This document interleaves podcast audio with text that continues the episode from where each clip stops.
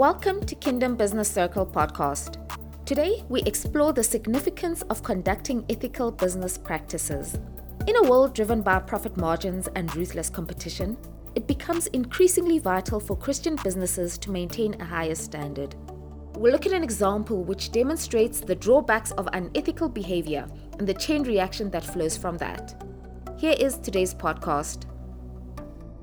Through our newsletter and to some extension, our monthly prayers, we have been dealing with the concept of ethical business practice, either talking about praying that as we grow as a business, that we should be able to pay fair wages, and talking also around how our charging of our customers should be in a manner that is fair.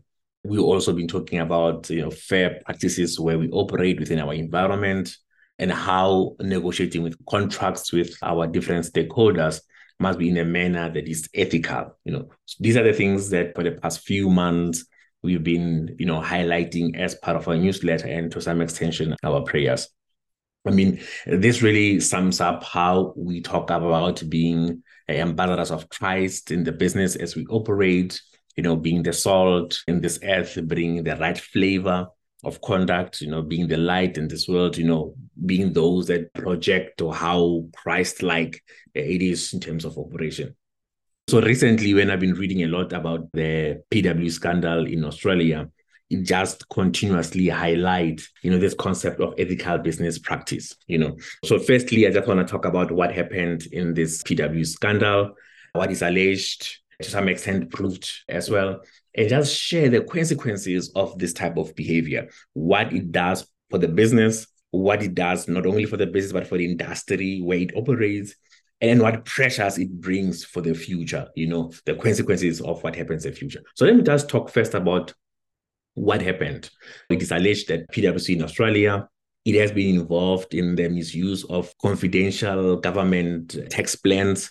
It has been sharing that information with its employees. It just really was unraveled around January 2023 when it was revealed that one of the senior partners had taken confidential government information and shared with some of uh, senior employees. This information was really what the Australian government was trying to introduce to crack down on tax avoidance by multinational companies this particular senior took that information, disseminated around some senior executives, as it's alleged, and then information then was used by PwC to search or drum up new business from other multinationals. It was alleged also that this information or this practice really started way back in 2015 uh, up until it came into light around uh, January 2023. And the consequences really of this unethical practice by this big reputable accounting firm is that the revenue of the business fell by 10% in the first half as you compare it to the first half in the previous year. Major clients, several major clients, including particularly the Australian government, due to pressure, have suspended or terminated their relationship with PwC. You know, as it's been reported that the share price for PwC fell by 20% following the scandal. And obviously, now that the news has disseminated that many employees' morale has been declining, you know, people now don't want to associate themselves with their employer. I mean, again, it's because many employees now they are seeing this that we don't want to be identified into a culture of corruption, a culture of uh, dishonesty. So that reputation, you know, and then I think if you remember the accounting fraternity is the one that sort of talks around high integrity as a business that talks more about high morality or ethics, your employees, when they see you breaking that, they just don't want to associate them, themselves with you. So there's been quite a decline around that. And because of that, obviously, there's been a bit of pressure where PwC is concerned around, you know, how do we improve as government and, and as regulatory, how do we improve regulations around that? Now, most importantly, really where you talked about numbers that we have seen that the revenue or the business fell around 500 million Australian dollars. Also, the business itself was forced to pay around 50 million Australian dollars, just pure as fines from this incident. We see that the scandal has led to a resignation of several senior executives. This is purely from pressure from the public, pressure from government, some senior executives. Others were resigned, others were forced to resign. And then this is the consequence of this particular scandal. It is important to know that not only the scandal has it affected PwC as a business, but it has also affected how the industry as a whole, the accounting profession as a whole, is being perceived. It's just a thought around the recovery of PwC it might just take a little bit longer, you know, following this particular scandal. And really, how this has also affected the accounting profession as a whole. I mean, we see that there is more and more calls for stricter regulation within the industry. There is really calls even for people to just say, how do we increase regulation within that particular industry? How one business and its practices have really brought so many eyes onto not just the business itself, but the entire industry. And, and that's what an ethical business can do. You know, you're not only putting damage to yourself as a company, but even to the entire industry, you know, to just to some extent, even to the entire country as a whole, you know. All these have now brought an increased scrutiny in terms of the public. I mean, people like us now have opinions. We are not part of the industry itself. We have opinions around how business within this type of industry has been gotten by over the years, how business needs to change in terms of how it operates with accounting firms. And from government as well, there's now more more pressure in terms of them regulating the industry, even changing and interest. I mean, we see in South Africa, I mean, there's been pressure around how these businesses must rotate. You know, the accounting firms must rotate. You must not be an accounting firm for one business for a longer time. It's purely because how the failures of ethical business by these professions. So, one unethical act over a period of time has just caused more and more backlash, not only to the company, but even to the industry. Let me just bring it a bit home into us as business owners. We've been talking more and more around how, as business, we should practice fair in how we pay wages. We should practice fair in how we charge our customers. We should practice fair in how we operate, you know, in our environment, how we negotiate different contracts with our different stakeholders, you know, in a manner that is ethical. So I've been talking about that. So bring it home. We just want to say customers want to identify themselves to businesses that are doing well, you know, to businesses that are conducting or that are perceived to conduct in a manner uh, of integrity, you know. And, and, and really here are a couple of tips uh, that we can just use to maintain an ethical business environment where we are.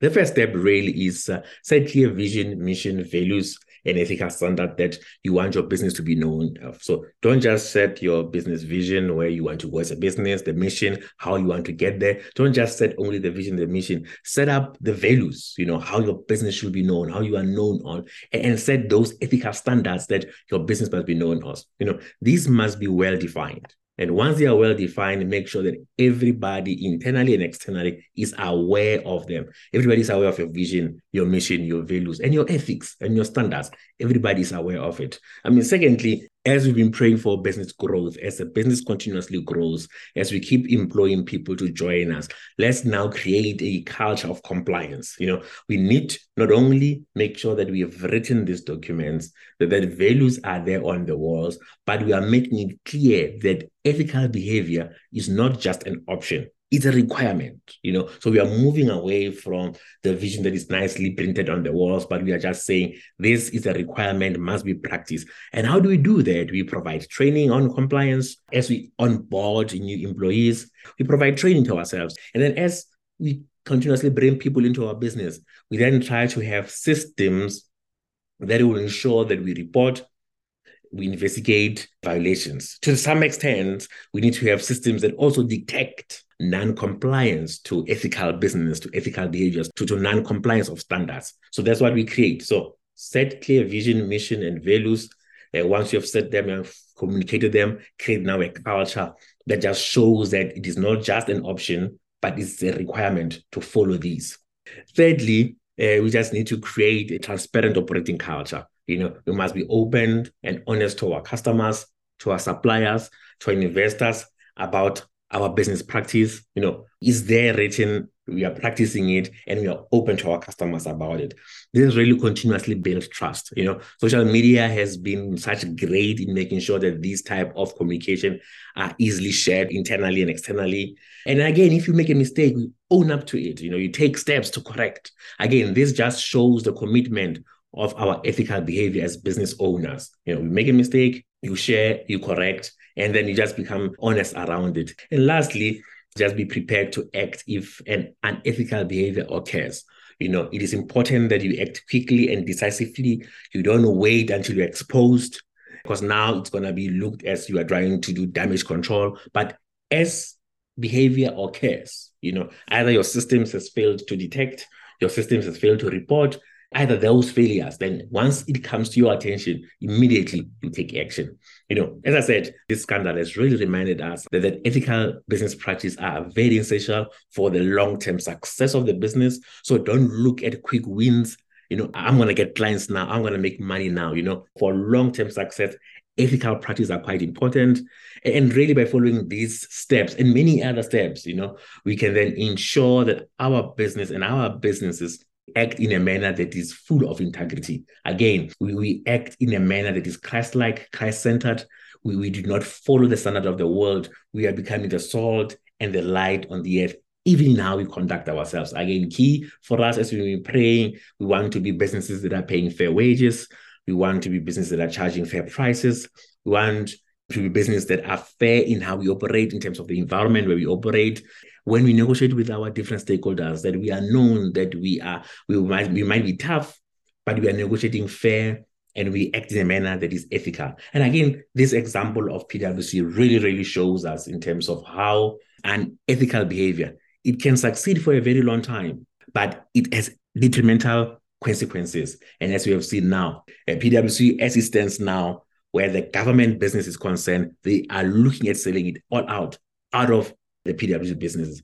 And research says that particular business brings one fifth of revenue where PwC is concerned. So imagine losing that type of work. Imagine losing the type of business as PwC because of continuous unethical behavior. So, as businesses, this is just a reminder for us to continuously work in a manner that is pleasing to their master. In this episode, we are reminded to live out our faith in every aspect of our lives including the realm of business. Ethical business practices become an expression of our Christian identity and an opportunity to positively impact the world around us. Follow us on Facebook, Instagram, Twitter, and LinkedIn to find out how you can be part of Kingdom Business Circle and how you can benefit and contribute to this community. Thank you for joining us today, and until next time, stay blessed.